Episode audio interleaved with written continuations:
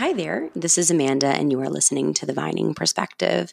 Today is a daily drop. Dailies are typically between five and 10 minutes and are focused around thought leadership, inclusive to RevOp, sales, senior leadership, and business development. Thanks for tuning in.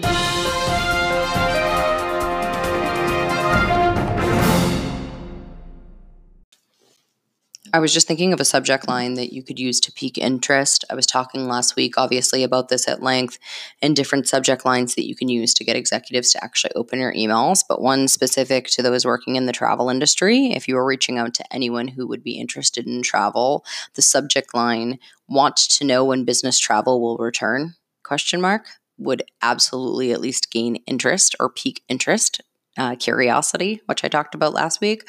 And then from there, you could kind of use humor to say, yeah, as would I, right? Or uh, yes, in working in this industry for over a decade, I certainly would as well. However, here are the things that we're doing uh, for safety and security, or here are the things that we're doing to make sure that it's cost effective on the way out, or here are the things that we're doing to scale through COVID, or whatever the heck your topic's going to be.